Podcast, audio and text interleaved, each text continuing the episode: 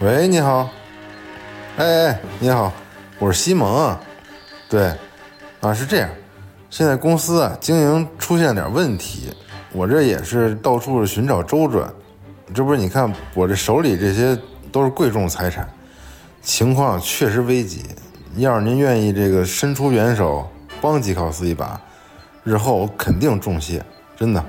本人愿意。孙子，别跑，再跑我弄死你！你给你讲那都坑掉了，鱼竿给我撅了！那个丢鱼这么大头盔的，开动我们之交。逮住这班青，快点儿！周下文事儿了，别让跑了！要哎有我，要有金豪斯，要有金河。各位亲朋好友，吉考斯新春福袋上线喽！六件商品四九九元的福袋，十件商品七九九元的福袋，以及十件商品再加新品毛线帽和加绒手套的九九九元福袋等你来抢。同时，店内其他吉考斯商品一件享九折，两件享八五折，快救救西蒙，救救吉考斯！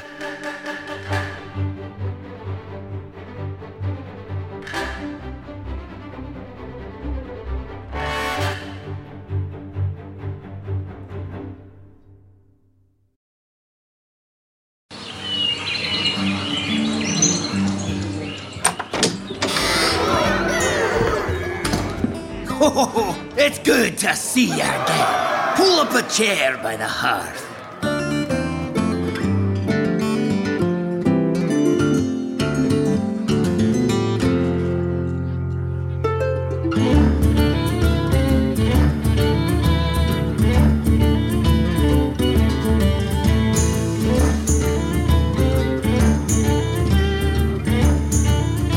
Podcast 欢迎大家收听《加丢 Pro》节目，我是龙马。我是西洋，我是郑钦。哎，又是我们仨啊！嗯坐在火炉旁给大家讲故事， 这个这个音乐气氛给人一种特感特别觉合适，就是几个草民坐在那个酒酒馆 里，然后在那儿盘，就是国家咱们这个暴暴风城的发家史。我感觉 是那个 意思。对对对，有点这感觉。嗯哎，这个之前之前的这个新闻节目里，西蒙也跟大家稍微透露过一点，就是说我们请钟情老师也想要看能不能给我们讲一讲这个最近这条大新闻，就是微软收购东视暴雪。嗯啊，所以这次也是紧急让钟情老师准备了一下选题，但其实他之前一直有准备一个关于游戏和资本的这样一个大的方向的选题。就没没仔细准备，但是啊就是这事儿出了之后，就整的像屁滚尿流的感觉。 就是嗯这连忙看了两就就两天半材料，然后就来、来。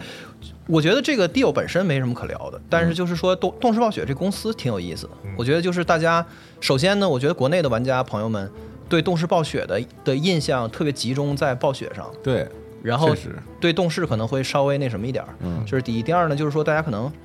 就是就比较含糊，就是大家能想到的这个公司给自己的那个的认知，都是他这些游戏所传达来的。嗯但比如比如这公司它属于谁呢？对吧？这公司有多大？然后这公司业务实际是咋构成的？其实大家可能也也没在关，就没怎么就没太关注过。关注所以我想说，我们可以用电台节目的方式帮大家把这资料给给给那个嗯给综述一遍，还就还挺有意思的。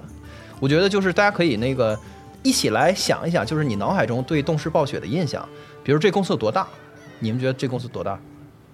你说大是多少钱啊？对啊，比如价值，说比规如模比如说大他，比如说一年挣多少钱，或者一年的收入有有多少，或者他服啊务多少玩家，就是就随便这么说都可以。因为 COD 服务的玩家肯定是上千万嘛，对吧？这个、这个是。那嗯上嗯，那《守望先锋》、暴雪那些长期运营的游戏，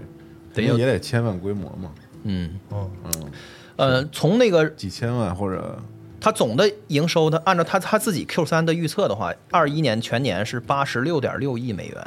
你说重视暴雪、嗯对整个这个公司的收 Q3 入的八十多亿美元。嗯他他他说的是就是 Q 三的季报里面预预计全全年大概是这个数，这里边的净利润呢是二十九亿，就将将近三十亿。净利二十九对亿，嗯，对，所以它是一个庞然大物，就是这个在全世界的那个游戏公司要按要按营收来算的话，肯定是前十。嗯，实际上那个是前应该是第第七名，我看到一个比较近的那个，就是前六名是腾讯、索尼、苹果、微软、谷歌我和网易。这里边实际真正的游戏公司就只有你说完全是纯游戏公司对，就只有网易，易。嗯你想想吧，前面都是平台公司，嗯，和那个主主就是由由其他的业务来带的，哦，就是要网易现在可以网易认为现在要么就是纯游戏公司了，要么就吧是有计算的平台，要么就是有流量的平台，反正都是平台的公司。嗯，所以基本上是纯游戏的公司，它可能就排在网易的后面。哦当然被微软收了以后，这微软一下就蹦到可能第肯定是前三名，第三名嗯很有可能是要比索尼还要大的，这就不知道了。哦，哦，对，然后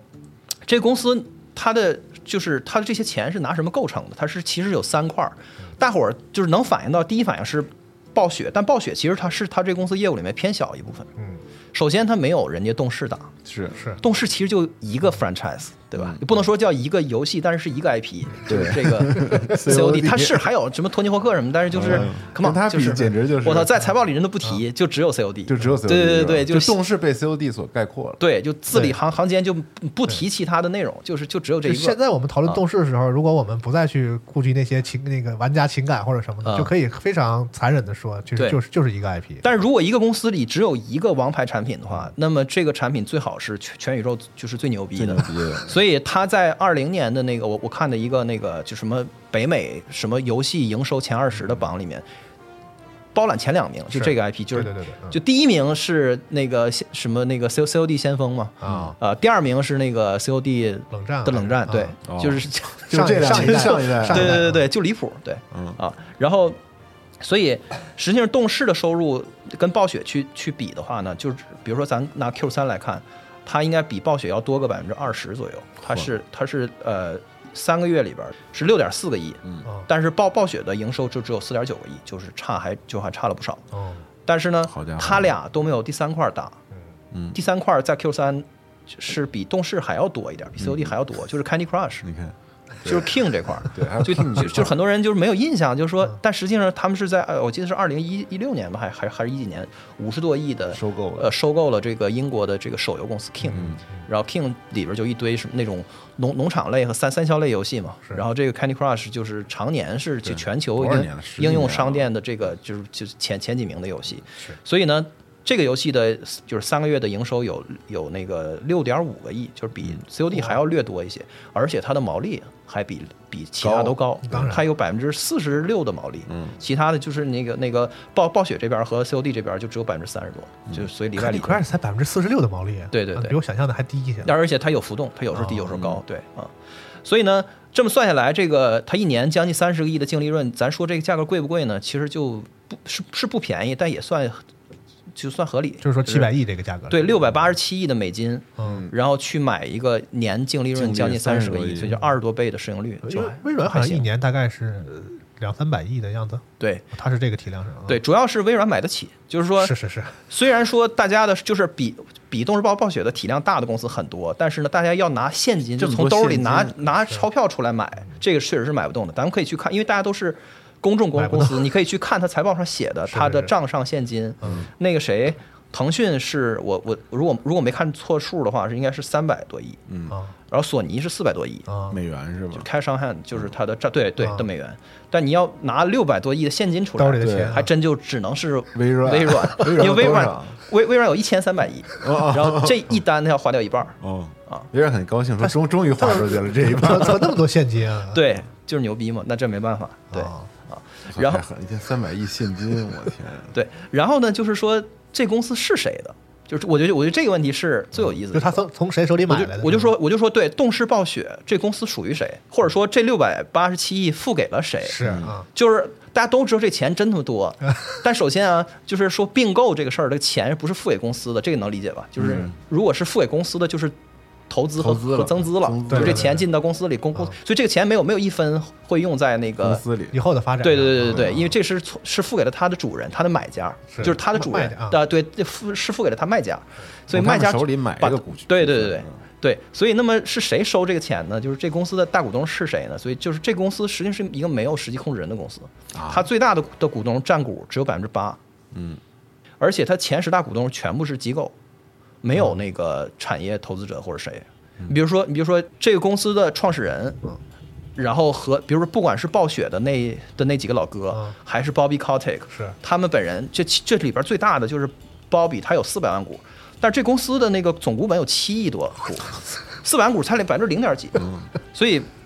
他他你要看在股权结构里面，他根本都排不上，你都他都不予披露，嗯就是非常少。太少了，对，然后呢，他这些大股东都是什么先锋集团啊、黑石啊、CRM 啊、富时，就是这些全嗯球最领先的这些大的基金。哦这些基金呢，它没有产业背景，它就是炒股票的。对那只是长长期持有，因为你这是一个特别那个就是业绩特别好、特别特特稳健的的标的，所以他就持有。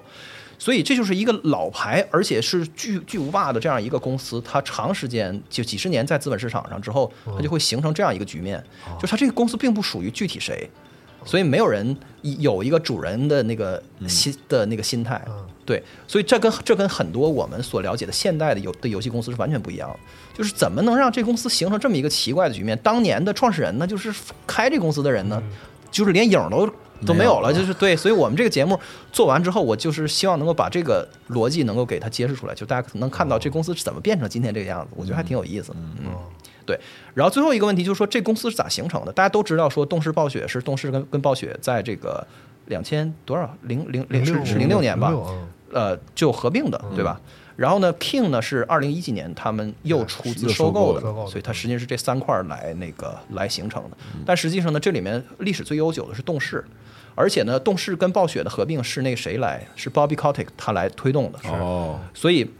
实际上这个事儿的始作俑者就是今天这个庞然大物，最终把自己六百多亿给卖掉卖了掉这个公司的男主角，或者是推动这个事儿的人 Bobby 是 Bobby。对，然后这个人是在九十年代初接盘的这个公司，而这个公司的成立时间就是那可动太早了我是一九七九年。嗯，所以这是一个，就是我在看这些材料的时候的最大的感触就是，动视暴雪就是诞生于一九七九嗯年，卒于二零二三年，因为它这个这个哦 deal 要二零二三年去去完结嘛，嗯就这个因为它是全全全资收购，收购完这公司就没有了，就是我的意思是在资本市场上就没有了，嗯就就没有有这了股票它它了。本来是上市的，对吧？对啊，它现在就啊，就等于这七百多亿，我把这个公司所有的股票都对买下来了，对对对对啊，然后就是说，然后所有持有这股票的人，按照你占有多少，对把这七百亿分掉，对对，然后这公司就以后就是微软自己的它资产，啊就退市了嘛，它就变成了微软的子公司了嘛，就是那九对十几美元那对个，所以就这对，所以这公司从一九七九年出出出生到二零二三年寿终正寝，就是这个过程真的就是它的历史，就是电子游戏的历史，嗯，就所以我觉得梳理这个过程是对就对我来说是个挺有意思的、啊的过程，就是它能够帮助我们就是对电子游戏这个产业的这过程有一个比嗯较有、有实有实际感受的理解，所以我就是希望能够用几期节目嗯把这个过程给梳理一下，所以就是可能听起来会比较的枯燥，就是大伙儿都在。大家都在聊有意思，就是玩玩梗啊或者什嗯么的。但是我可能就是我想聊的东西，可能跟那个游戏的那些 IP 的这些东西可能没什么关系，对对对就还是跟这公司有公关司的系。发展，对，它是怎么变成这样一个庞然大物的？对，所以关于这个事儿，并不是说我们分析一下就结束了，它引出了一个一个故事，一个关于动视整个公司发展的一个故事。对，对对，嗯太大期概待是了这样。行，那我们这个节目呢，大概是有可能是三期，也有可能是四期，反嗯正我们会把这个从动视的诞生一直到呃到它跟暴雪合并，最后到到今天这个对这大概给它梳给就是给梳理一遍。七九到对二二啊，然后今天呢，我们会聊这个史前时代的故事，就是从它诞生之前到的到它这个，它有它有一次生死轮回，就在九十年代初，这公司死后重生的这个时间点，我们会聊这么一个过程。对，行，那我们就开始，嗯，就是要聊这个动视这公司呢，要先聊雅达利，然后要聊雅达利呢，要先聊这个电子游戏的诞生，是就是电子游戏的诞生是是是一个呃犹太工程师在美国的一个军工企业的内部创业的结果。嗯，这个人叫 Ralph Baer，他是个一是一个一九二二年出生的人，后来二零一几年去世的时候，就是哇太有钱了，因为他这一辈子他那个他他死的时候持有的十几项专利专利嗯都是非常牛逼的，其中就包括电子游戏。就是他发明了一个东西叫 TV game 电视游游戏，哦是他自己四十多多岁的时候，一九六六年的时候，据说就是他突然间突发奇想，因为他看到就说，呃在六十年年代的时候，美国的电视正在风起云涌的普及到家家户户，嗯每年的这个渗透率都越来越高。等到一九七零年、七一年的时候，美国的家庭的电视的的的那个保有量已经到百分之九十几了，百分之九十五了，就是家家都嗯那么高有了，嗯对，啊，然后所以他看到电视的普及之后，他想说，哎，我们平时玩的这个游戏，那个年代的游戏就是桌游，就是在电子游戏以前，这个 game 这个词儿是说的是桌嗯桌面的游戏，对。他说我们能不能把这个游戏跟这个电视给结合一下，我们可以在电视上玩儿。然后他就想着发明这个东西，然后就跟老板说，他当时上班这公司叫 Sanders Association，那个就是也那就是后来的 BAE System 的子公司，就是 BAE 就是贝仪，就是全球可能是前三大的那个军工的公司，就做飞机大炮的。然后呢，那个老板就给他批了几千美元的经费和两个这个工程师的同事，他们三个人用了四年时间，就是研发出来一个小盒子，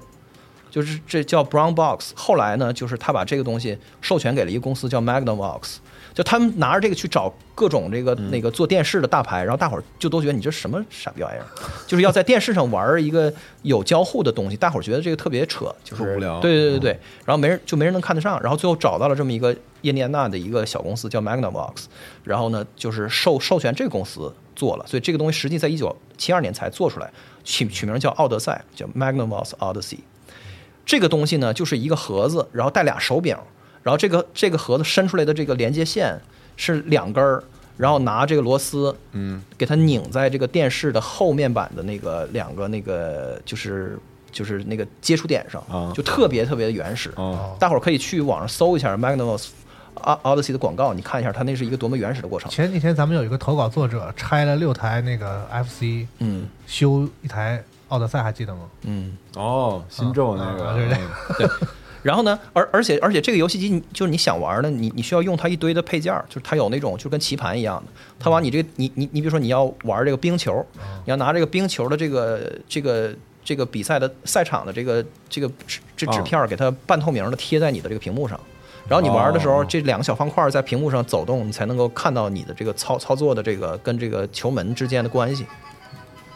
对，就是就是就是你放这个，对，所以所以要你要用一堆这个 overlay，然后有扑克，有棋盘，有有就有棋子儿，里边带了十二个游戏，所以它是一个半桌游半电子，它是一个桌游电子化的，给把桌游给竖起来的这么一过程。而且它它这个手柄跟今天我们握在手里这个完全不一样，它像一个面包机一样，它是这样放在这儿，然后呢那个。没有按钮，只有两个嗯旋钮，旋钮两个旋钮在左边一个，右边一个，这么式儿拧拧拧着去玩。对对对对对然后它这里边就有了那个胖的圆形，就是你可以两边儿就是用两个板儿去打挡这个球球儿，对对对。而而且在他在第一时间就发明了光枪，就这，所以光枪的专利也是他的，哦，就是对着电视屏幕上去打打鸭子什么就这种。所以那个雅达利发明那个胖，就是这公司就是第一个爆款嘛。他他们做的那个是街机，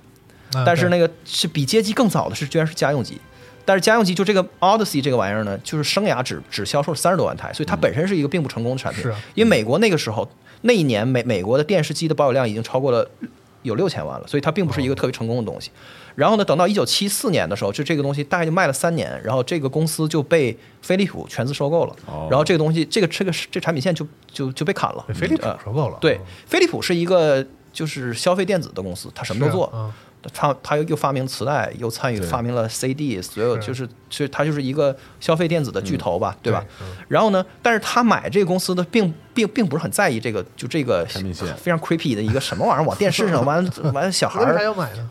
的那个人家这公司还有其他的产品线，哦，然后所以他买了以后就给人把这个项目砍掉了。啊但是他无意中间获得了一个特别宝藏的东西，他通过收购这公司获得了那个一个专利，就是嗯这个电电视游游戏的这个专利，他这个玩意儿审了有两年多才审下来，所以一九七就是年这专利才是吧啊提交的，一九七三年这这个专利才就就才下来，是这个三七二八四八零，就是如果你你去编号美国专利局搜三七二八四八零，你会就你会看到一个叫做 TV Game 的专利，我操，现在还有哦啊？对，这专利特别特别离谱。他他是这么说，他说我我们这专利是一种方法，在电视屏幕上生成、显示、操纵和使用符号或几何图形，以达到让一个人或多人模拟训练、玩游戏等各类的活动目目标的方法。它就是一个非常非常宽泛的东宽西。泛的嗯是完了，它有一些那个它的那个图纸什么的。啊但是呢，就是如果我们去仔细想这个东西啊，是我觉得。呃，公公正的说，电子游戏确实是这个人他发明的，而且用了几几几就几年时间把这个东西实际做出来了，他能够在电视上跑。嗯但是呢，它某种意义上来说，它也不是现代电我们今天的电子游戏，为什么呢？因为它没有芯片，它这里面没它的原理有上不一样啊它没有代码，对它就是一堆这个呃电位器和电阻，然后它的那个，但是它确实有卡，它有一个 cartridge，就是那个插卡，嗯那卡插上去以后呢，就相当于就是重新串联并联了里边的这啊个这一些堆的线路电阻和电位器，对，所以它里边是它就是说明就这个游戏机是死的，它不具备被开发的这个能力，它是一它是一个死的东西， 对。嗯所以就呢是一，个产品就这样，这么一个对对对玩具就这样，对，就是不可能说在 Odyssey 上跑别人做的游戏就没有这一说，对，就是它的潜力都已经被这个游戏的，就是这个游戏机本身所都已经完成了，嗯，啊、它是一死东西，所以呢，呃，就是从法理上啊，就是专利不应该保护 idea，就是想法。你说，你说嗯啊，我想象了一个东西，就是大伙儿摁一个钮儿可以听歌，那那以后就是就是去 Spotify 全都得得给我来来交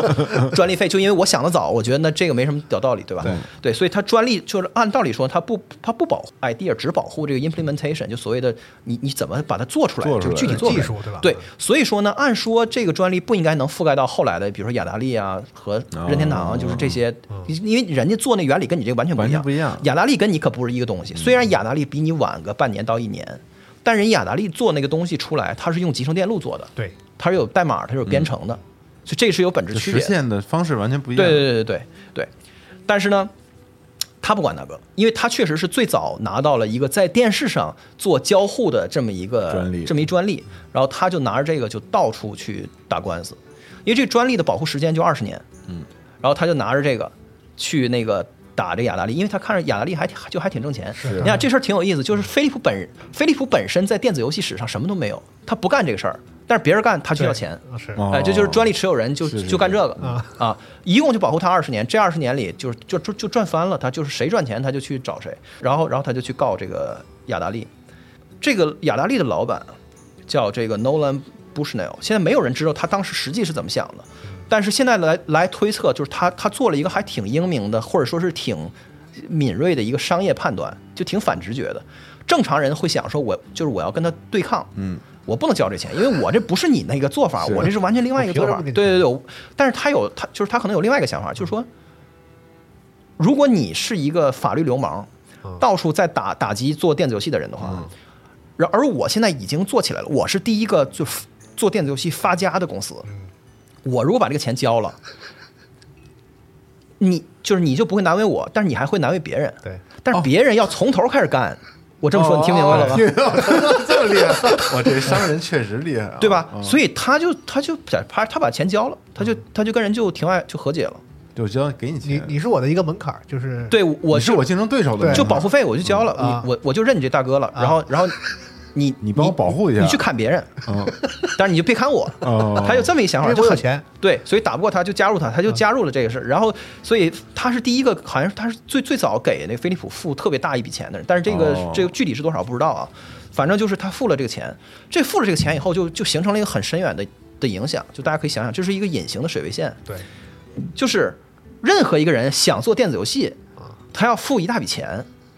而大伙儿还没挣钱呢，嗯大伙儿哪有一笔钱去付这个呀？对啊，但是就是第一个挣了这个这个钱的人，他把这这他把这个钱给付了，他付得起，因为他已经在在他已经在、嗯啊他已经先做在了，嗯挣钱了，对对对对，所以呢，付不起钱的人就别干这个，所以这行业就变得特别的那个，就是它准入门槛儿特别嗯高，它本来没有啥门槛儿，谁都能做，突然间就变了一变成一个非常高的门槛儿，等于是这个游戏有个门票，对啊就你你想你想干这个行业，嗯啊，就是这你门想票加入这个大联盟就不你得便宜，先交钱，对 对嗯，所以呢，就这块儿就就变成一个特别吊诡的情况，就是我们都说这专利啊，就知识产权本来是一个保护创新，因为就是谁创新，我们要保护它，这样的话人们才能更愿意去创新嘛，对吧？但是你看在，在实在实际中，它往往是一个双刃剑，它甚至经经常是一个特别反动的反创新的的的状态，就是它是一个打击创新的东西，它就不允许别人做，它是这样的一个想法。所以这专利到底在鼓励创新还是在反创新，是一个大大伙儿可以去想想的的这么一个事儿。哎，我为什么说这么多呢？跟动视跟跟跟动视是有啥关系呢还没出来？呢啊，就就要就动视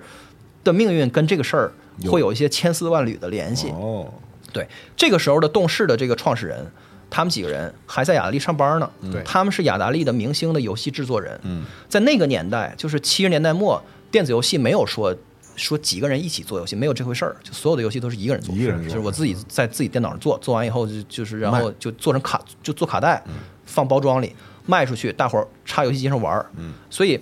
这个雅达利这个公司呢，它它当时街机做的很牛逼，但是呢，它想要去做做家用机，家用机它需要更多的资本，但是它没有这个钱，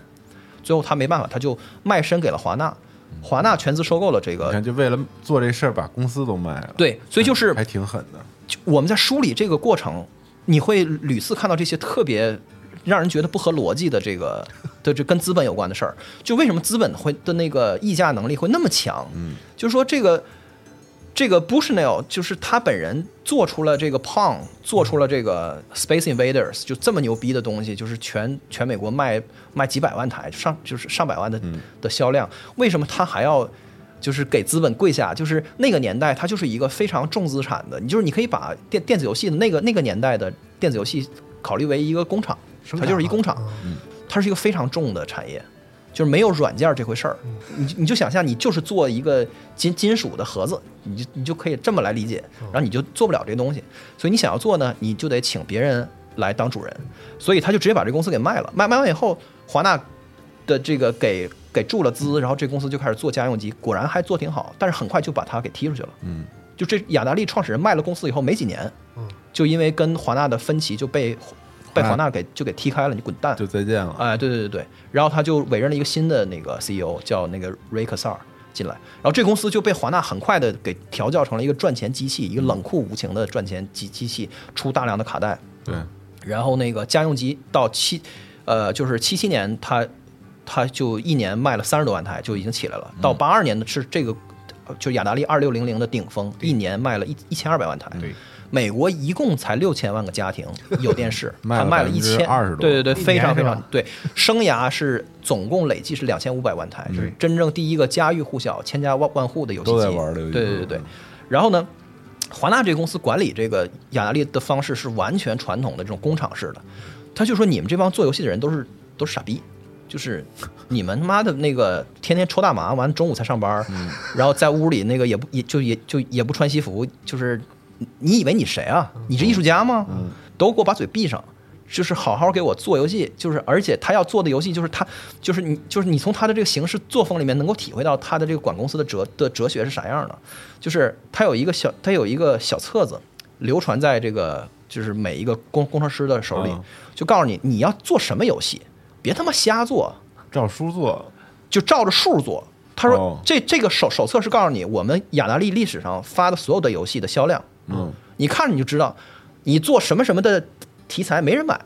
做什么就有人买，做什么样的玩法就就有人买，什么样的玩法的销量是什么样的。然后你们谁也不要动这个创新的脑子，就给我照着做，就什么好使什么就做什么，就只做已验证的东西。然后呢，他就是做了这手册，然后给就给大伙儿，就是就让你们按照这个这个责力这个 guidance 来做这个开发嘛。然后结果这这这手册产生了一副作用，就他这里边这个员工，这个人叫 David David Crane，是这个雅达利最牛逼的的游戏设计师。他在他在这手册上赫然看到自己给雅达利做的游戏，过去一年给公司赚了两千万美元，嗯，而自己的年工资是两万，嗯，就是我再说一遍，那个年代的游戏都是一个人做的，就是就就是一个人就是他比做的任何人都清楚，就是 literally 这游戏就他妈是我做的，就是嗯连第二个人，就是连别人呃搭把手都没有，就全是我做的嗯啊。然后这给给公司赚了两千万，然后我居然只能分两万，这什么鬼？嗯然后他就去找找管理层，而且整个这公司的管理就是这样，就是说。那个空降的管理层高管和中层的经理都有什么那个绩效、什高薪么分红什么的，你们这些工程师就做游戏的人都是狗屎，死就工是资对对对对死工资嗯，就 creative 这块儿就啥也没有，而且也没有署名。你还记得咱当时说那个电电电子游戏的第一个彩第一个彩彩蛋蛋对就是雅达利的设的的工程师自己把的自己名字的名字对，为什么他把名字作为彩蛋他不服，他就觉得操你们干嘛呢对？嗯对对对，然后他就去找人家去那个去吵架，然后这个当时的这个 CEO 这时候就已经把当年的把 Nolan 给踢走了嘛，这这个新的 CEO 叫瑞叫 Ray，他就他就他就跟这个 David 说，他说你不比雅达利里面的任何人更重要，包括生产线上把卡带装进纸盒里的工人，大家都是同等重要的。炸了，对，然后然后 David 一听我，他就觉得我我没有什么可说的了，就是你牛逼，就是一，咱们之间也没有任何话可以再说了对。然后他转身儿就找另外几个最牛逼的这个公司里面相对来来说就是最有才华的这创业来个了的这个做游戏的人。那时候没有游戏设计师这概念，因为所有的游戏都是一个人做嘛，所以就只有 engineer，就只有工程师，就是他这他们一共四个人儿，这四个人啊就出来创业，就是在公司办离职，然后出来以后自己独立做卡带。然后这四个人代表了雅达利上一年的一个亿美元收入里的六千万，就这四个人做的游戏，就是就是包揽了这公司大60%对对对对。然后另外还找了一个公司外面的人叫 Jim Levy，就是这个人很擅长营销和融资，这公司融融到第一笔钱就是靠这个人来融到的。那听着太太好了，这个团队简直对，嗯然后无敌了然后这五个人就成立了一个新公司，这个公司的名字就叫 Activision。哦 Activation 是是怎么来呢？是 active，就是主动和积积极，然后 vision 是 television，嗯，是电视电视的意思对哦对，是这个是 vision，对是激活电视的哦那感觉啊哦，activate vision，对激活哦的电视，对对对对，所以它这个名字是这么来的。我听说有一个说法是为了那个要在那个电话那个册子上排在雅达利前面，嗯，很 有道理坊间的一个说法，很有道就理是他们最后定确在几个名字中确定了用对这个，哦，对，因为那个年代就是都是靠靠杂志，信息的流通没有互联网嘛。嗯这五个人成立的这公司，变成了雅达利的第三方游戏开开发公司。这个事儿没在办法只能在人包围类他们这人类历史上从来没有过的。嗯，所以 literally Activision 就是动视是人类历史上的第一个第第三方游戏工作室。是的，哦就是它，third party 第一个对是吧？对，就是它是第一个独立游游戏公司。嗯 而这这想想特别特别可笑，因为动视今天是一个铁血无情的 COD 机器，对， 三个工工就的工作室就是把骨头都碾碎的这去个做行业里 COD， 最大的恶龙，对对对，就是最最最冷屠血、最龙少年 soulless 的这么一变个成工恶作龙室是吧对他当年是就是人类历史上第一个最第叛逆三方的工作室， 对对对对，行业之光啊，对，所以这个公司就是你想想，都这简样直是太讽刺了，就浑身鸡皮疙瘩。 这个公司的存在就是为了反叛，对，就是为了就是就是 go fuck yourself，就是就是跟这个大公司说你们滚蛋，对就是谁是真正有价值的。然后所以他们五个人就成立了这个公司，做这个就是做。独立的游戏，而且那个年代特别特别的原始，就是也没有什么版权保护什么的，他们就自己可以可以做卡带，他们找工厂，然后做完以后他们就卖，所以就瞬间就巨挣钱，然后这公司就爆炸了，就是一九七九年这公司就成立，但是他们就还是那个问题，重资产，因为你要做卡带，所以呢，他们融了几十万美元，不到一百万，具具体是多少不知道，那很少啊，啊、然后呢，让股让多少呢？让了百分之五十多，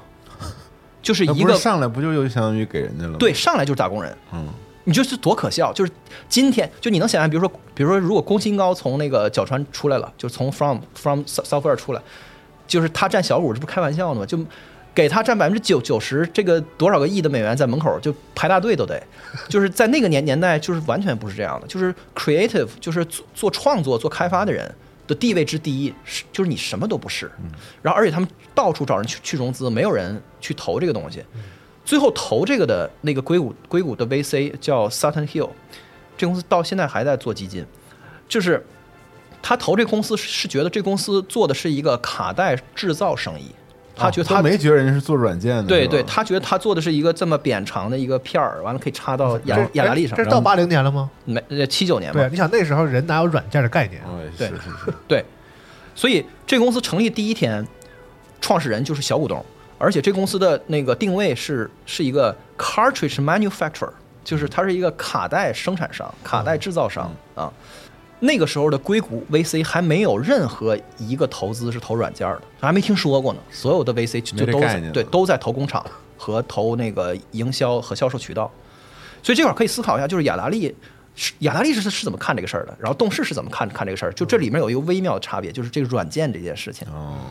就软件是没有，就软件是一个屁，就是一个附庸，什么都不是。虽然大伙玩的是游戏这个内容，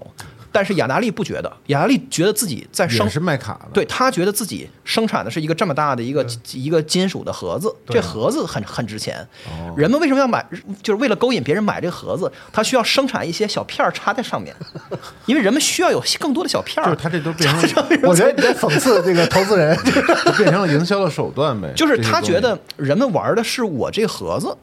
啊，没没有人在玩那，没人在乎里边的我内能容。啊我能替那对嗯时候投资人说句话吗？就那个时候的电计算机行业也是在刚起步的嗯这个阶段，人们对于计算机就是大多数的非专业人士对对计算机的这个工作原理是对完全陌生而不理解的。对对对大家还是认为就是就像比如说我举个例子，像我的上一位我妈什么的，她当她说电脑的时候，她指的是显示器，是就她认为那个显示图像那个东西是这个设备的核心，对因为她那个对她来说更接近电视，能看得着摸得着，对所以我觉得七九年的一就是电子呃计算机的非专业人士也一定是对这么看的，就是那肯定是卖那东西啊，不你就是最就是最可笑的是专业人士也这么看， 就是那关键是他们自己的公司都这么 看自己，他没，因为他没办法，就是这几个创始人他们拿不到钱，他们就是想干任何事儿都需要去融资，然后他们没有没有这个嗯我说呃能够雅达利的那个老板啊，对自己都对，会雅达利的老板也这么看，也对这么看，对他就是这个挺深，那老板们不会懂太细节的东西，对，但是就是大家都是把就是把这个事儿当成一个制造业的视角来看，就是电子游戏啊，它是那个卡片里的一个容纳的一个内容，但这内容完全不重要。我们是一个卡带行业，对，就是这样。然后呢，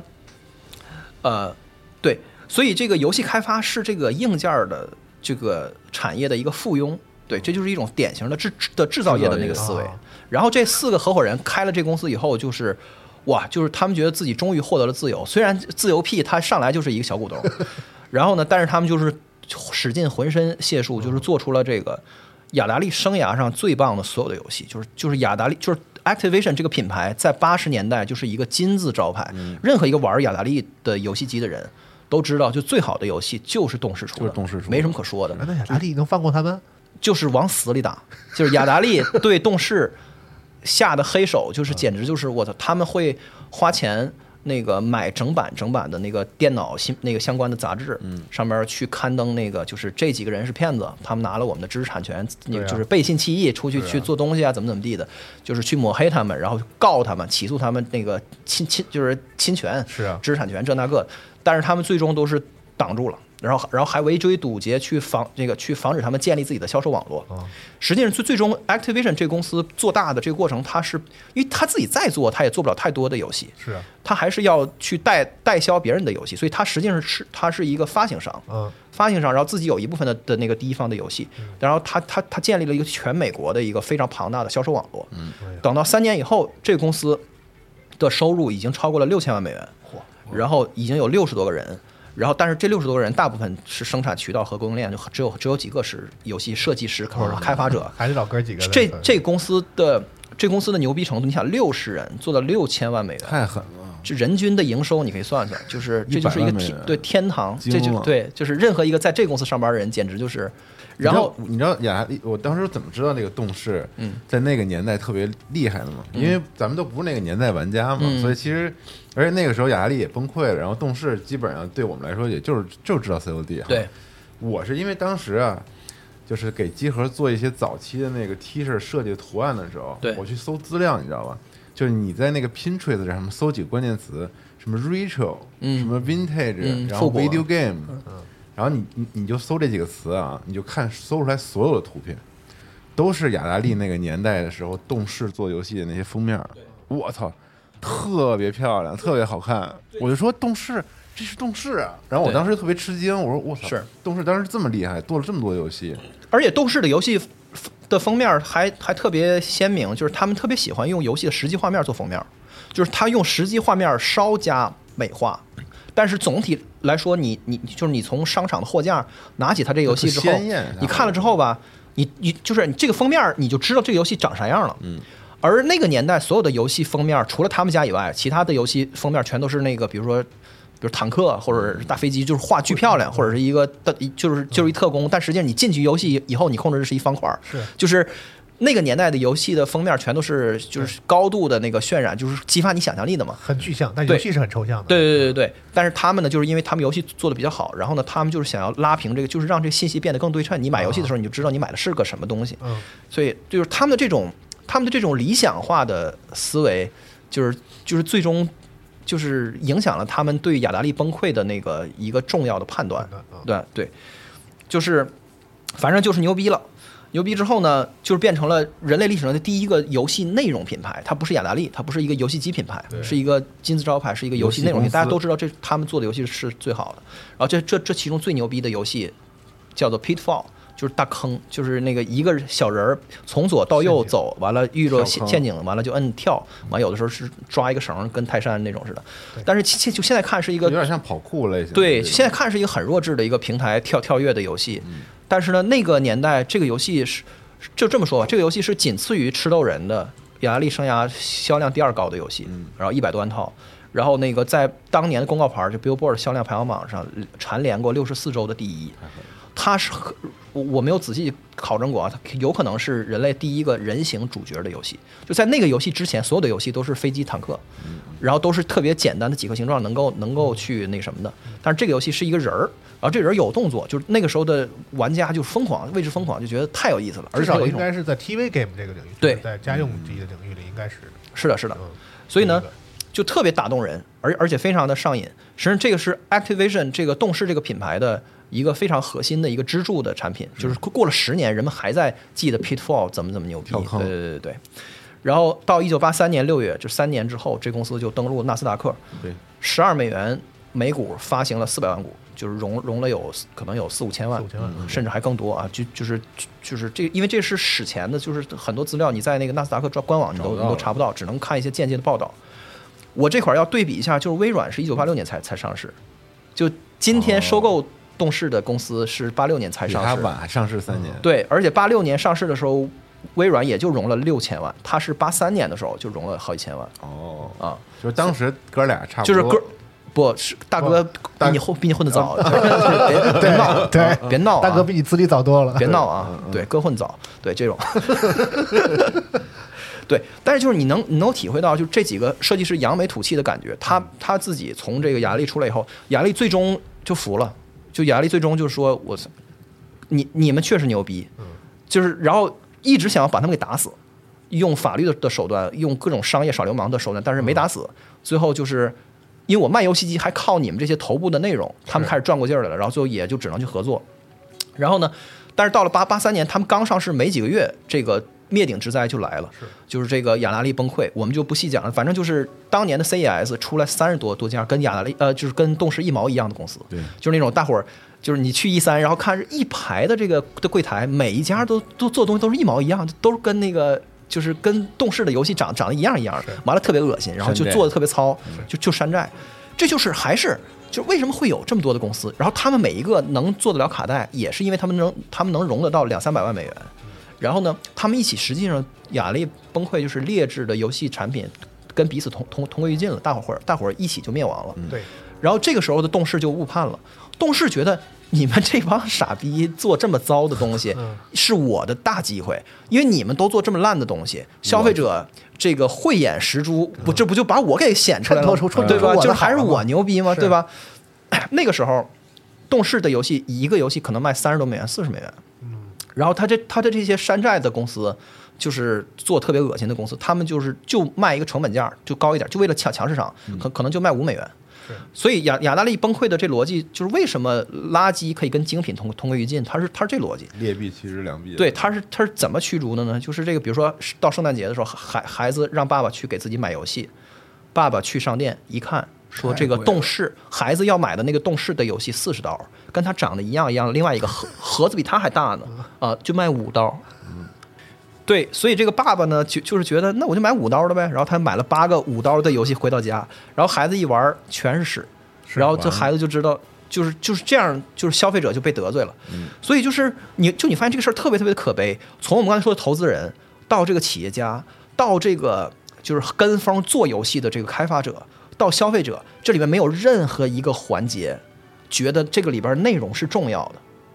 就是连消费者都没有这个区分和鉴别的能力。嗯消费者居然都觉得说，我四十美元我买八个这样的卡带，比买那一个不是多出七个吗？你看嗯看，这不就是就是那种论斤来评估和衡量电子游戏的这就跟个。那些盗版的时代差不多哈。对我是就大我家也都买说了自己能不能玩到更多的游而戏，且我就而没遇过没有说，过嗯真的，我遇过你刚才那个类似的故事。就我小的时候买了，我爸给我买过一台那个小天才，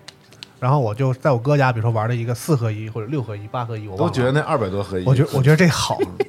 这我玩我要玩这个什么赤色要塞什么嗯是混沌是的是，然后我跟我爸说我要买这个，然后我爸去了，对，就像你说的，给我弄二二百弄一个合一九九百九十九合一是吧？ 就里边就四个游戏，就那种，我还都是特烂那种，就是这样啊。对啊，坦克大战的三十个版本，对， 嗯一 十二、一一一杠三、一杠四什么的，就这种，所以就就特别可悲，就所以所有人，就消费者都觉得自己买的是卡带，而不是游戏，是这就是可悲，就可悲在在这儿。所以这公司刚上市就整的跟诈骗一样，就是后后来就被那个被股民就是集体诉诉讼来着，就是哦刚上市三个月就巨亏，然后就是哦连续亏了好几年，就感觉他们是来骗钱，但实际真不是，因为雅 达利雅达利崩那个崩溃这个事儿是没有人能够预料到的，实际上是整个家用机市场的产的产值断崖式的下跌，连续跌跌了好几年，然后等再回来的时候，嗯这好行业已经完蛋对，了这行这这行业崩就崩了，没了啊然后实际上是被被很多年以后的任天堂才才给救回来的嘛，对吧？这个后面的事儿咱们咱们都都就就就都知道了。所以这股价从发行价十二美元，然后很快就跌到两美元以下，哇！对，一两块钱的股票就变成一纯垃圾股。然后这块儿要插一句，我们最开头讲那个跟他没啥关系的那个飞利浦拿了那个专利的那个事儿，飞利浦这个时候已经把所有的做游戏机的厂商都告一遍了啊赚得盆满钵满，满嘴是油。然后这个时候他就开始，他开始打软件，他因因为游戏机的厂商他都已经打完了，他就已经全都收完税别了，动视了，开然后他就开始打动视，这时候他是战无不胜，所有家要么就是知难而退就不做这业务了，嗯要么就是给钱，就被他打服了，有有上诉的，完怎么地，最后都被他给打服了，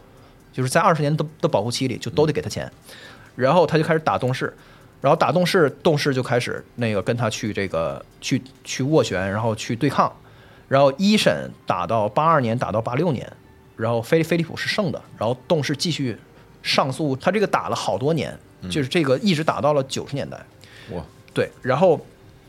这个主机行行业塌了之后呢，这个当时的 CEO 就刚才说的那个负责融融资和和营销的这个人叫 Jim Levy，他为了挽救这公司，他想的就是我们的主业已经完蛋了，就是因为雅达利这边已经就这熊样了，所以我们要转型去做电脑游戏。然哦后他就转型到电脑的平台，他想要复制当年这个就是在主机游戏上的荣光，但是这是那个年代的电脑市场，就是和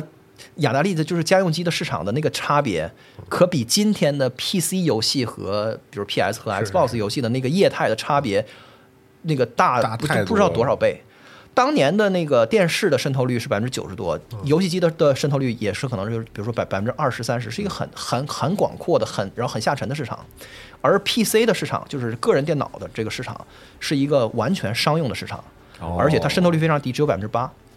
的家庭有电脑。而且这个数字其实被高估了，因为这个有大部分是在是在公司用，实际上是啊。然后而而且呢，电脑用户呢是一群非常具体的一群人，他们是就是公司的职员，然后他们商务人士那种对商务的人士，然后他们有自己的品味和格调，嗯然后就是喜就是数，他们对数码有看法，他们在电脑上玩的游戏长得都跟在。游戏机上完全不一样，对，所以这就要说到那个年代的 PC 游戏上最牛逼的公司，叫做 Infocom，然嗯后 Infocom 是它是做互动叙事类游戏的，就说白了就是文字游戏，是是是就是一条一条弹，完了你在那输入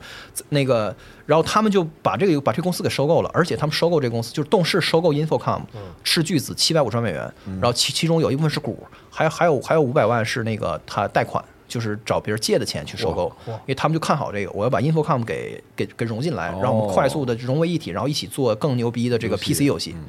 然后呢，当时这个 Infocom 就是哇，PC 游戏的就是贵族，就最牛逼的，就是相当于 PC 世界里的那个动动视，它的游戏就是人见人爱，而且那个它的那个品牌特别有意思，就是它是那种。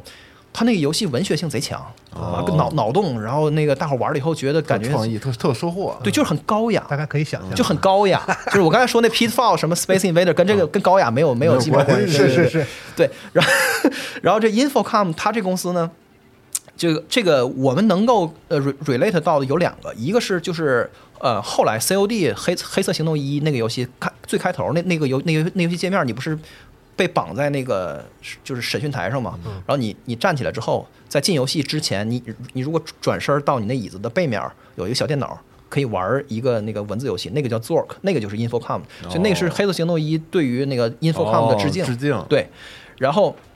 那个另外一个就是咱们当年做的那个 Jonathan Blow 的那个节目里面，不是提到有一个老哥做了一个演演讲，影响到了他吗？啊是那个那个老哥的演讲，就是那个人叫 Brian Moriarty，他是 Infocom 的王牌制作人哇，他做的那、哦是吗他做的那个三位一体叫 Trinity，, 那个啊那核弹那个游戏就是 Infocom 的中期的作品。哦，原来如此，哦啊我我接上了，开心，哎，接对上了对对，就是 我操都有所联以，系所以啊。如果你听过那个节目的话呢，你就能够 get get 到他是谁。就是，然后，所以 Brian Moriarty 是 Infocom 非常中坚力量、非常厉害的一个设计制作师人，但是他哦不是唯一一个。对他们那那个时候的游戏的格调都非常高。然后呢，要不然周他们都是文那喜欢个啊对 MIT 的那个精英学生，我操，那个就是学生的社的社团，后来转转型成公司的。然后他们在八二年的时候，在 PC，你看 P PC 的渗透率那么低，他们的营业额可以超过六百万美元，嚯，一份儿卖一百多美元。也买，八几年的一百多美元买一个文字游戏玩儿， 那个嗯可能年代有 PC 的人所以所以我就说他那有嗯钱对他那个业态是完全不一样日的。日本那个光荣、法老空这种，就是游戏卖的齁老贵，但是就对是 PC 上那种那个消费者有钱嘛，就相当于是嗯啊咱们今天，比如说几千块钱买买一个游戏玩儿那种感觉是、啊然后，所以它是一个精英文的文化产品，在在在它鼎盛时期的时候，全美国一共一百八十万台电脑，至少有五十万台运行过他们的游戏，这是一个那个杂志的估算，嗯所以你就想它渗透率就有多高。然后动视那边儿在百分之基本百分之百的雅达利的游戏机上都运行过他们的游戏，本来这是强强联合，按说还挺牛逼的，是啊但实际我刚才说这个问题，就这俩业态差的简直就是太大了就我用用我话说，卫生纸和砂纸的区哦别，实在是就看着都叫游戏，但实际上合并起来就问题就很大。然后另外呢，这里面还有一个隐患，就是 Infocom 的这帮设计师，他们特别的特别婆，他们就是可以想象他们觉得肯定带的嗯画面的游戏啊，就是什么蹦什么蹦大坑，什么飞飞机，什么就是小蜜蜂这嗯种，他觉得这是种他们管这叫 Low 叫 graffiti，他是涂鸦，他说这是涂鸦哦逗小孩玩的，我们做的是真正就是嘖有内涵的这个游戏，艺术就的是这种感觉，对，所以又有一个创意人的鄙视链在里边儿。然后呢，又然后他们的意志又不是很坚定，完了他们这个是就是中间还那个打过别的主意，就隔壁做数据库的公的公嗯司就巨挣钱，完了他们还放下了去做数据库，完了做一坨屎，完了又失败，完了又回，反正就是闹得非常不好，最后就被动视给收购了。哦动视收购的时候，两边其实都不好，然后都指望着对对方能好能拉自己一把能更好 对，结果刚收购完成，这个 Jim Levy 就已经被股东会给给踢出给踢出去了，就是负责融资因为这你大哥对，因为你刚上市几个月就巨亏，然后连续亏了好几年，然后股东会受不了了，就是股东这边就说你你你滚蛋，然后空降了另外一个人叫 Bruce Davis，、这个人就是一个冷酷无情的职业经理人，就是我。什么电子游戏都是放屁！我来这儿就是为了挽救这公司，把现金流给弄给给弄起来，然后要扭亏为为盈盈。他到公司投很职业对也第对一个那个财报就是第一个季报就就扭亏了，而且连续三年都微微有盈利，就把公司给稳住了。大伙儿还都觉得挺不错的。是，啊但是这个人呢，就是一个对电电子游戏毫无兴趣的人，然后。他把 Jim Levy 给替下来以后，这公司的那个风貌就完全变。Jim Levy 是一个很喜欢游戏，就是他收购 Infocom 很大的一个原因就是他自己喜欢。 对，哦然后呢，这 Bruce 就是一个那种证券分析师眼中特别理想的那么一个经理人，然后，然后他治下的这个 Activation 就是不要有任何创意，就是跟当年的雅达利呃那个就是在华一样啊纳了治治下的雅达利是一样的，就是我们。就是不要做任何创新，创新是有风险啊的。就我们就做已经验证过的东西。这个时候的 Activation 是一个，呃，就是废墟的这个电子游戏产业里面的一个最大的发行商，全美国就可能是前三名或者前两名的的发行商。就尸体堆里的是是对活着的人，啊对对对对对。然后呢，他就是不管是都都外部有很多的这个个体户来做游戏，来就是在通过他们卖，还是他们自己做游戏，他都就是说你都给我做这个最保守的，就是最普最平庸的，但是那个去验证了，就比如说小孩儿喜欢玩这个。拼拼拼图类的，你就使劲做拼图。你你上一个拼图卖的挺好，你就不能再做别的了，就是你一直到一直到你死，你要一直做就就做拼图，就就不能做别的，就是这种。哎换这个经理人大概是什么什么时间？这个是一九八六年，他是那不是 In Infocom 收购是八六年嘛？收购之后几个月，他就他就被哦换上来了啊，，对，难怪了，九十年就是九十年代初的时候的东视游戏会变成那样，对。然后等八六年这个人上来以后，因为这个 Infocom 这收购案刚做完，然后还还屁股还没擦利索呢，还没好好好整合呢，他就那个 Jim Levy 就滚蛋了。完他进来以后，他就觉得 Infocom 就是一傻逼公司，得你看看，然后他就特嫌弃这个，然后他就往死里去那个告这个 Infocom，就没有这样的，咱俩都合并了。你还弄嗯我，然后你告我，你告我说你，你告我说我欺诈你，就是我财务造假，然后把我的估值做虚高，然后你们出了七百五十万的那个钱来收购我，其实我就值一百万，就这样。所以，所以就是所以你来告我，让我还钱，让我从嘴里把钱吐出来。老子把公司卖给你了，老子还在这公司里上班呢。然后左手我要跟你那个打官司，右手我还要给你生产游戏，嗯就这简直就是 就是一地鸡毛，就是简直就是扯淡我啊！然后在公司合并经营的这过程中，对 Infocom 也是处处去刁难，然后他还去找人家那个财务财务经理说你你。我是老板，你跟我一伙儿的，以后就是咱们就是， 呃，对，然还后是这个然后对方就说说我是跟你一伙儿的，但是我们这边没造假，我是财务经理，我知道啊。然后他的意思就是说，我知道你没造假，你们造我不知造？道你知道，就是你们造不造假，跟我根本不在乎，我就是要弄你，因为陪审团肯定会觉得这个一一个巴掌拍不响，肯定你多少得退我点儿，就是那种职业经理人的那种思维，你知道吗？就是跟是非没有关系，跟对错没有关系，反正你就是得给我还钱，别废话，还钱，就这种啊。然后，然后这个人就是一个非常冷血，然后，然后非常那个就是遵遵循商业纪律，而没有任何的 vision 的人，就是他没有任何的，就是说电子游戏的市场规划对他他也会嗯他会再复兴啊，或者怎么样，他不就是他没有这个想法，而且他会他就是他有很多那种特别臣服的想法，就比如说他认为，呃，永远不可能有女性的游戏市场和和软件市场，因为女人啊就是女人，跟男人不一样，她就是没有逻辑思维能力，他一们就拳可以用枪毙二十多回了。 对，就是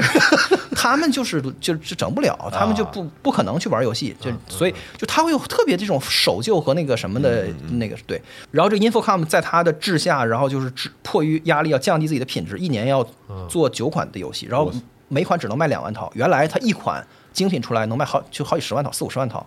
然后呢，就是这个时候他意识到说，这个互动叙事类游戏，它从从那个电脑游戏的主流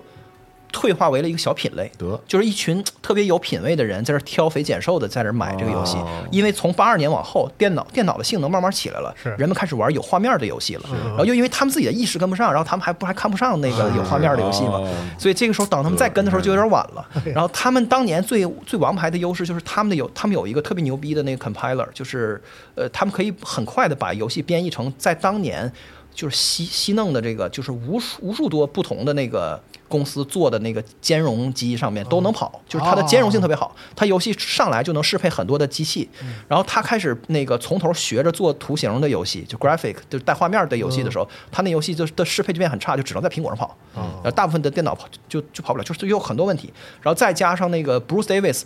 就是透支它的品牌，就它从市面上那个搜罗一堆特别烂的那个互动叙事的游戏，就就用 Infocom 的名字往外发。你不是大伙儿不是太狠了，大伙儿不是知道集合好吗？我就上动物园批发市场批一堆的的那个破破特别破破烂的衣服，然后就打基考斯的名字就往外发，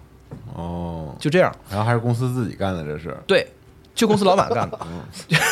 最后最后就是把这公司给就是就是就生生就给就给操烂了，实际上最后嗯啊。然后最后那个 Brian Moriarty 就是在这个中后期他也受不了，他走了，嗯他拿了那个 Lucas Art 去了那个卢卡斯影业的 offer，去哦那边做了一个更牛逼的游戏，叫叫 Loom，那是另外一个故事。嗯总之就这公司就散黄了，然后所有的创始人也都走了，然后所以合并之后这公司就整个就是呃特别不好。完了呢董事然后就然后公司对这个时候的动视甚至不想做游戏了。就是 Bruce Davis 他是一个特别现实的人，他觉得做软件儿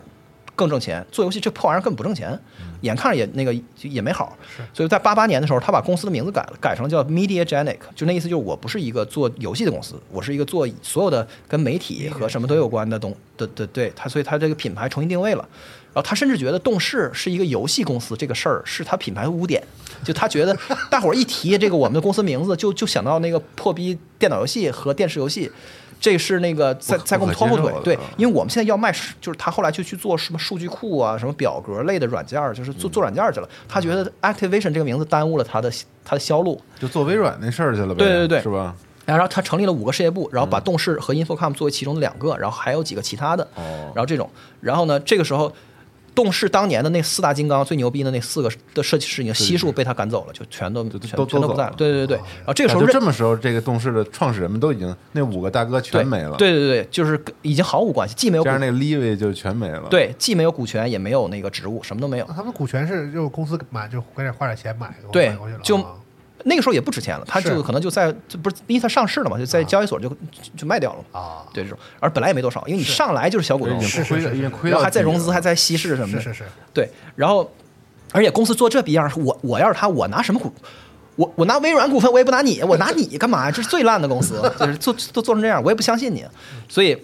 这个公司就就是就开始去做软件儿，然后做的也是一坨屎，做了基基本上做了一年半，然后所有的软件的那个业务全趴我了，就全都没做好。嗯然后这个时候中中中间要再插一句，你还记得咱刚才说的那诉那诉讼的事儿吗？又打了好几年，打了八八年的跟飞利浦，他那个改名了，对，改名前后脚，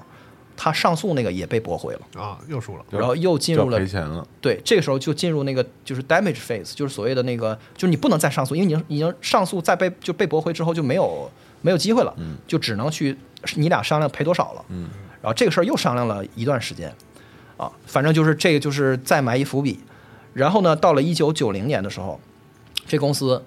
表面上看好像就外人感感觉好像还还在弄各种事儿，感觉还不错，但实际上那个就是这个平凡的一年，就是所有的事儿都会爆雷，就所有的雷会就攒在一起。三他们的财年跟中国不一样，中国是所有的公司都是一月一号到十二月三十一号，嗯美、美国那个时候那个公公司每个公司有有就有自己的那个周期，它的那个财年最后一天是三月三十一号，嗯然后在三月三十一号，这个这个审审计出来的这个情况是，生产力工具的业务全部完蛋，完全完蛋，收入整个公司的收入从六千多万降到两千多万，因为游戏那边也被他耽误了，所以这边要就是呃要 write off 一堆那个库存和无形资产，因为这是这样，公司投了很多钱去研发一个东西，这个东西它卖不出钱来，当初你研发的那个钱，它是记为那个就是它是它是资本化的，就是简单的说就是，你比如这公司有一个亿，他他拿了他拿了那五千万去研发一个东嗯西，明年能挣很多钱，他不会把那五千万在去年记为成本，他会先挂在账上。我我我我现在说说的是一个会计上的概念，啊，我明白。就是说这不算成本其是吧对他先不算，因为他觉得我这东西很有价值。等明年他就开始产生很多的那个的的收益的时候，我在那个一份儿一份儿的，就是叫摊摊销，就是哦我在一份儿一份儿的我我把把我记我录。要五的五千万的现金的这个资产转化成了另外的资产，但是对啊五千万其实还是五千万嘛，是这意对思吧啊？，就是就是我在账面上不把它记为我花掉了啊，，没花嘛啊。我相当于我买了一东西，你就可以，你就哦我买了一金条搁这儿了，大概大概是这意思。但是呢，你研发这个玩意儿你卖不出去的，等就等到明年这事儿不就露馅儿了不吗？值钱了对啊这事儿不值钱了之后，会计就不能再允许你在那儿，那你不是骗自己吗？是啊对吧？那这个时候你就你这个时忌候讳要成本要计提，就是这个东西呢，它就就你就得认亏了，所以这儿亏一大块儿。然后你生产着那个年代没有软件儿啊，那个那个时候的软件都是都是软盘嗯和那个包装什么的，这些东西都是库库存啊，这些东西又有成本，然后也都就是全就是全损失掉了，嗯所以就是巨亏。这是这是这是哦，第一步，而这个时候的任天堂正在如火如荼，然后就打脸打的简直就肿的不行了，已经就是你对听想那有声书就知道了。啊，就是这个时候的动视还这个时候还在去做别的，就是把游戏还在恰恰在它复苏的时候给放下了。然后第二块呢，就是 Infocom 这边就被他给玩死了。当年收购 In In Infocom 的时候，它是投资嘛，所以投资也有我我我刚才说那个会计处理的问题。但这公司你收进来，你本来想着你收进一个公司，还它不是嗯赚呢它不是有。有收益嘛？对所以这个就是就是非同一控制下合并，然后这个公司进来以后，它会它会形成一个商誉，就是说我这五百万没有花出去，我是获得了一公司，这公司会有挣的这个商誉对对对，这商誉也计提，因为你这公司收完以后，它变成一坨屎，它不挣钱，是，所以也这计五百亏万了也得这一年就得就得就亏亏掉掉，嗯就因为它它没得花了，所以这两笔就都在同一年一一起来暴雷，然后 然后这个时候。这公司已经在九零年的三月三十一号的这的这个财报，它要亏一千三百万美元，这个亏损的数量超过了 Bruce Davis 上任之后三年扭亏挣的所有的钱的三倍。这时候他已经干了三年了，，对，就是他挣的，他这三年给公司挣的所有的钱全是乘以三都不够，一年亏了，对，一年亏，亏亏更多嗯啊。然后在这个的基础上，刚才我们说的那个进入那个赔偿阶段的那个专利的那个事儿这个谱，判决下来了。我操，几个事儿堆在一块儿了哎是对吗？，就在三月三十一号的前几天，就倒数，就是你马上要披露了，你马上要啊披露了，在这之前的几天，然后那个判决下来了，就没得缓了，你要给飞利浦赔六百六十万。美元加在一块儿两对千万美元，对，这个时候这公司账上别说六百六十万了，就是六十六块钱都没有，就是一分钱没有。这公司已经到没处有在钱了在拖欠，就是供应商也那个也不给结账，然后所有的那个合作伙伴全都那什么了。可以想象啊对，然后这时候他们就去去找飞利浦谈缓期，咱能不能分期付款啊或者怎么地？正赶上飞利浦那个时候要大动作要干任天堂，对，飞利浦心里想，我的专利快到期了，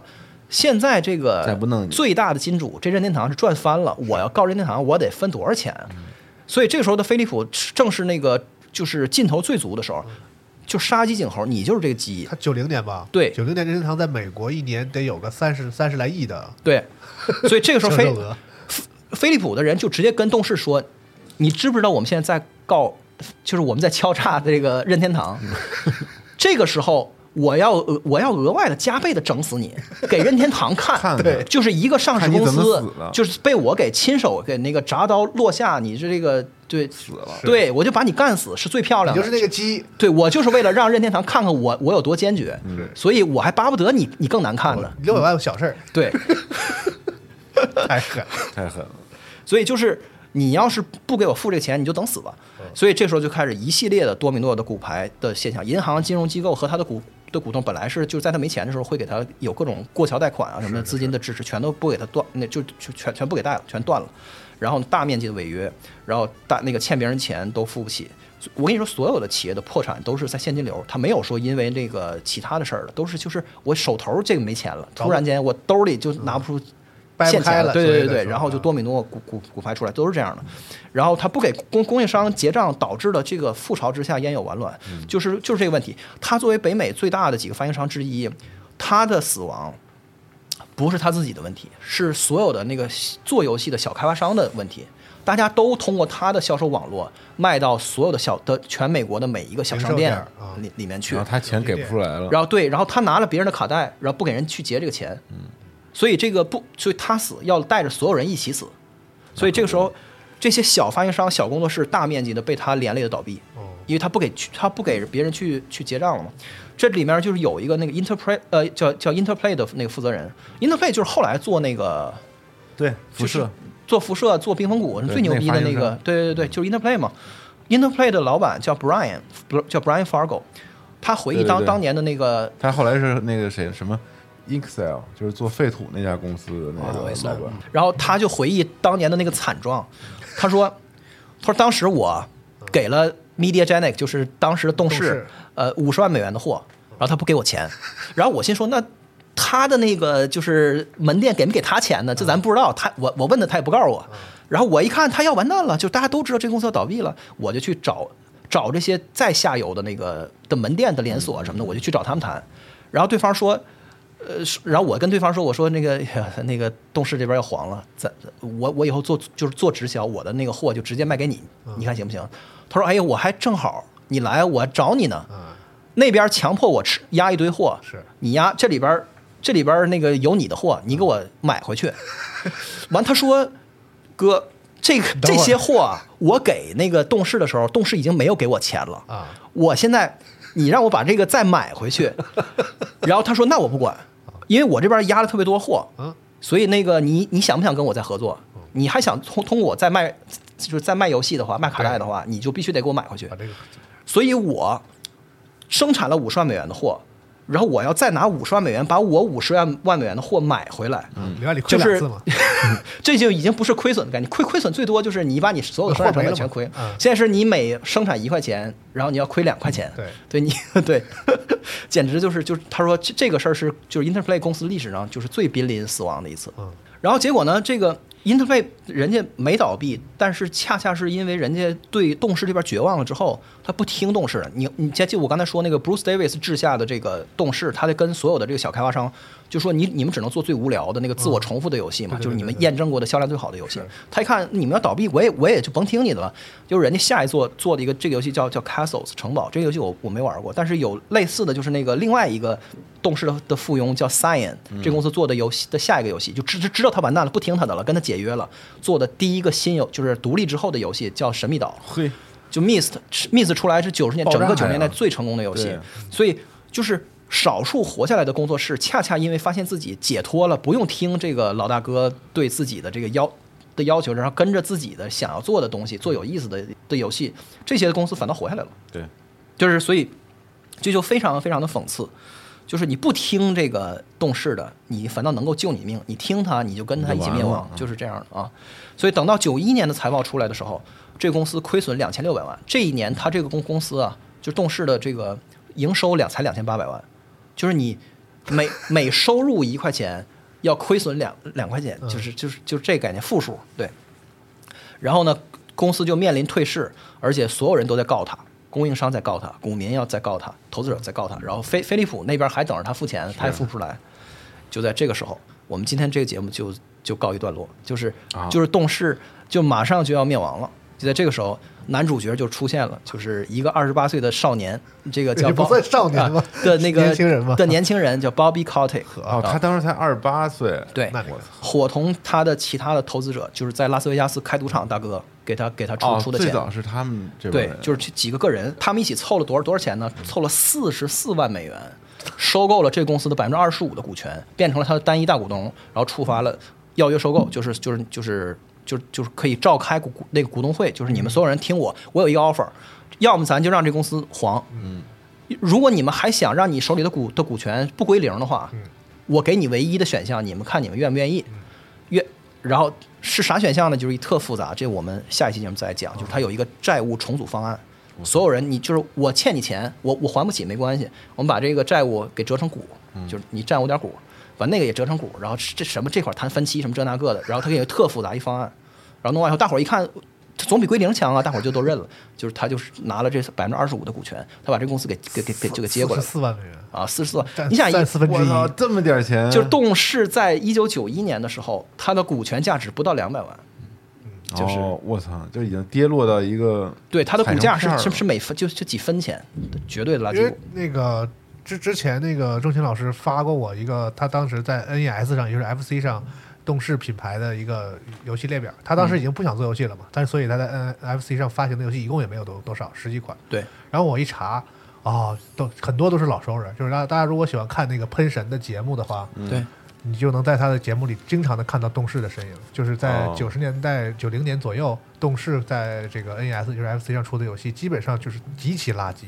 然后经常在嗯垃圾在喷神，喷神嘛，他做过一个那个那个 Ghostbuster，就是捉鬼特工队，哎对，那个有两代。喷神气的给你做了个上中下三期，就是 哇，那个游戏那个两代游戏到底有多对，那会儿烂？他们挺重要一 IP，然后做一坨屎啊。还有你刚才说的那个陷阱那个游戏 Pitfall， Pitfall，后来又他重在置了啊那个 FC 上做了一个 Super Pitfall，简直是这个 FC 上最知名的垃圾游戏之一。嗯哦啊，所以就能就看动出来视品牌和公司就对全都完在了九零九一年的烂到什么程度？他们做的游戏，对啊，然后就是在这个情况下，这个 Bobby Kotick 他敢玩火去接这个公司，其实也真他妈有两下，因为这个时候这公司就是他的资产是不是不不是不只是负数，而而且是一很大数，是就是他负负债几几就是有几千万。嗯对而且他说实竟话然敢接这时候这他个接这个公司，这公司唯一的价值就是这个名字。他接到手里以后，第二年就把公司名改改回到到叫 Activision 了。哦 就是就他自己心里非常非常的清楚，就这公司是一坨屎，但是呢，就是人们当年他还是厉害那个好游戏给人带来的那个那那个震震撼，在消费者在在在销售渠道里面，这个名字拿出来是有说话是有人听的，有分量的。Activation 这个名字是有分量，要不然的话，这公司真的就什么都没有了。他本来是在哪个领域的人啊？它是一个那个给苹果的早期的苹果的那个 PC 开发那个图形界面的，就是麦金塔电脑做嗯对，做就界是面啊，对做 UI 山寨软的，那个年代是那样，就是卖电脑就只有电脑，那电脑里边跑的操作系统是别人做的，完了都完都贼老贵，完他就做特便宜，但是比较烂的那那个种。时候没有什么 iOS，对。对对对就对，是啊他他他第一桶金是这么来的哦，他还被那谁点拨过，这咱放后面说。就是他是，但是他是动视的粉丝，可以这么理解吗？对他是老动视的啊，其实他和 Bruce Davis 一样，他是一个非常非常精明的啊生意他人其，实也不是啊，嗯，但是对，就是他从商业角度看好电电子游戏这个生意是吧？对，就没有人看好的情况下，他就觉得动视这公司还有的救，就哦他能把这东西就是给盘活了。啊，就是点石成金，就是资本家，就是就是大师，就是这样的。的， 真的是厉害。对，就是他能把这事儿就是死胡同了，就卡在这儿了。啊是他能把这事儿给解开，这扣儿怎么能解开？而且负债几千而万，且还飞利浦那边钱还没付呢啊。关键他把债也一块儿转过来 啊，是啊，对因为你接这个事儿，首先就要处理这这个这么大的这个债务嘛。对啊，然后这个时候就是一九九一年，就是动视这个故这故事的最低点，最低点啊。然后就在这个一一片黑暗里面，就是三个就是 UCLA 的本科生初出茅庐，本科刚毕业，然后叫 Mike Morheim、Alan Adam 和那个 Frank Pierce 三个人，这个跟这没关系啊，就是他们在这个自己家附近开了一创业公司，在车库里做电脑游戏，起名叫 Silicon and Synapse。他们家就是三个人每每每个家人出了这个一万美元、三万美元，合伙开始做游戏移植。这公司就是后来的暴雪。嗯，就在同年，这公司才成才刚成立。哦，然后在动视最低点的时候，这是暴雪成立这三个啊就愣头青开始做这个东西我。们双线叙事的另一边才开 始，对对对对。然后飞利浦那边到处收这个专利，就是专利的这个打官司的这个钱。也二十年了，对，二十年他是满满当当收了一那个，就当然是第三方估计啊，因为这个很多数是嗯没有办法确没切的有透考露据是吧。对对对，就是至少收了一亿美元，而且这一亿美元里面有小几千万都要分给那个贝尔，就是那个 Ralph 贝那个尔人啊开源那个人。对，所以这个人赚翻了，简直就是。哦就是，所以飞利浦实际和和和贝尔的这个专利是电子游戏的行业的前二十年的最大的黑洞。就这个行业，没招谁没惹谁，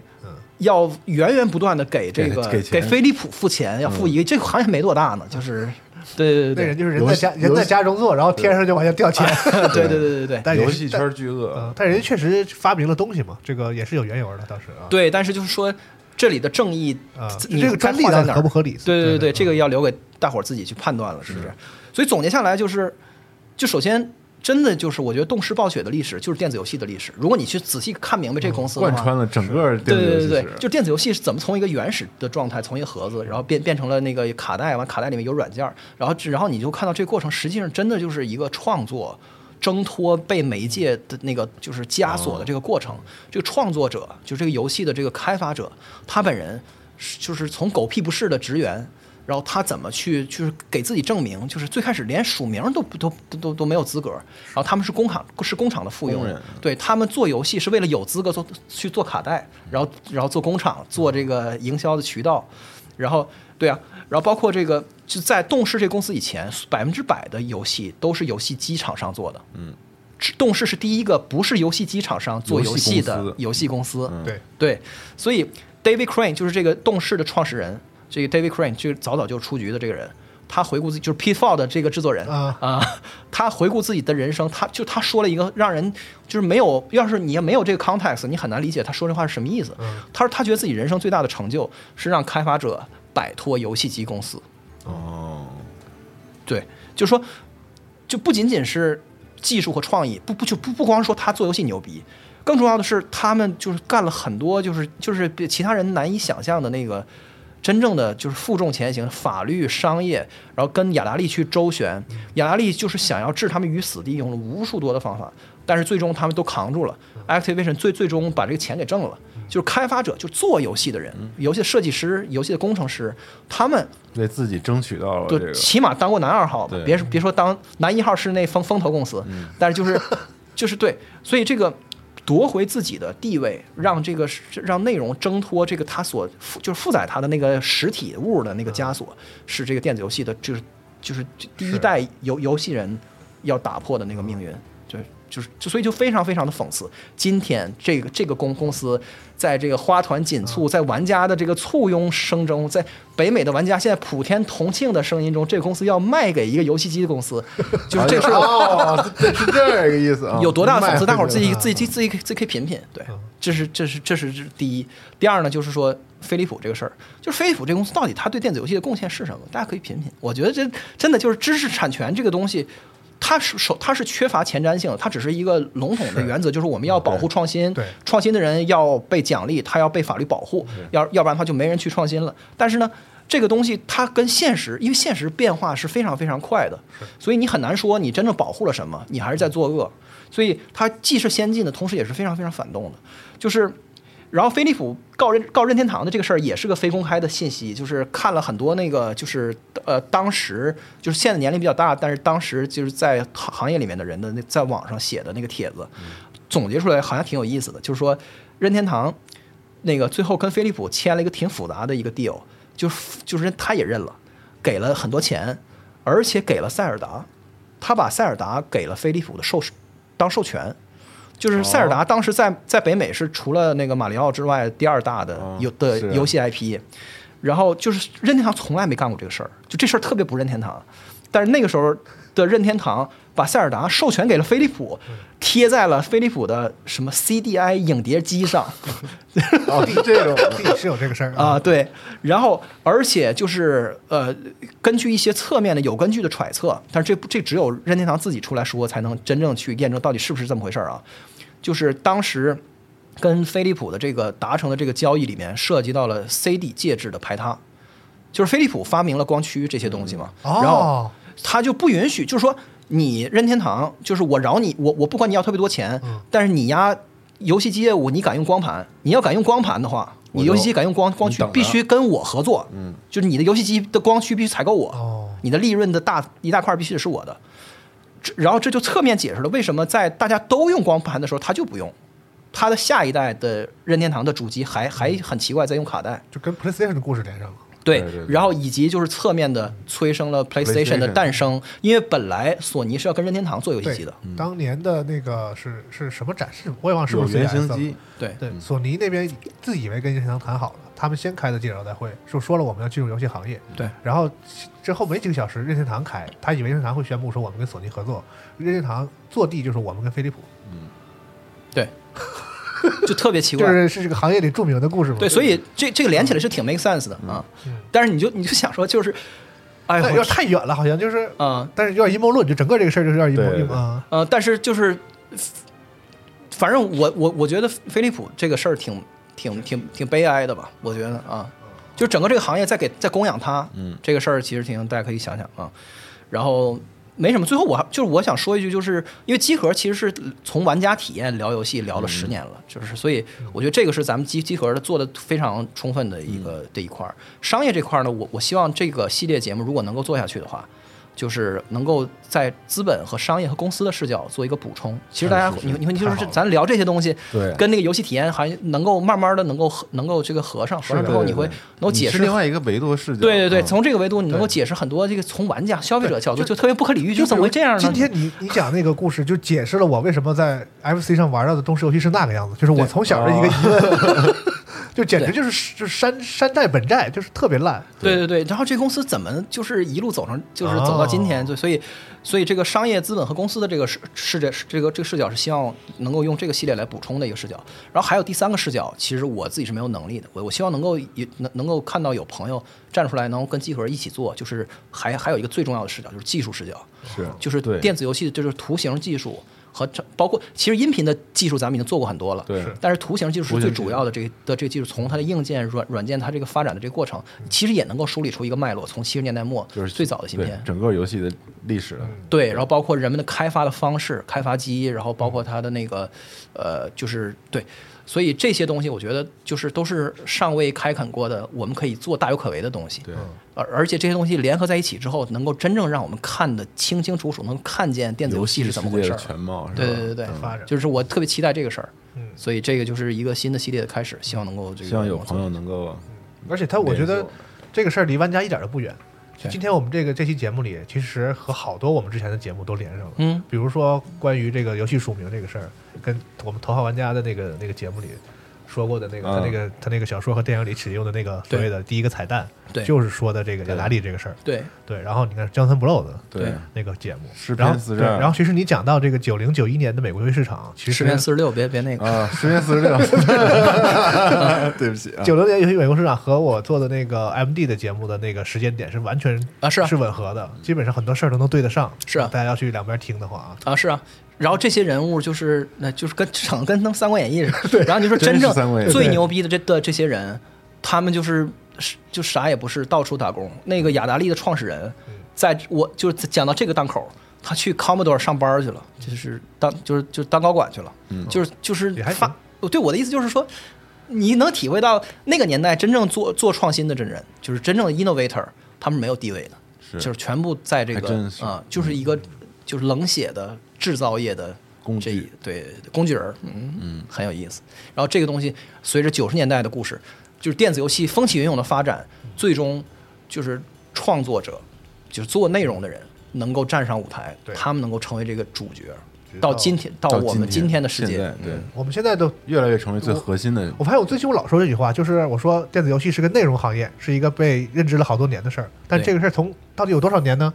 我好像回想，大概也就是九十年代中后期开始，对这个事儿才被是行业公认和社会公认。对大概在比如说像你说那个九十年代初期的时候，甚至再往前，就是七十年代、八十年代、九十年代初期这二十来年，像你说的，电子游戏好像被很多人认为就是卖卡带的、卖、嗯卖戒指的、卖卖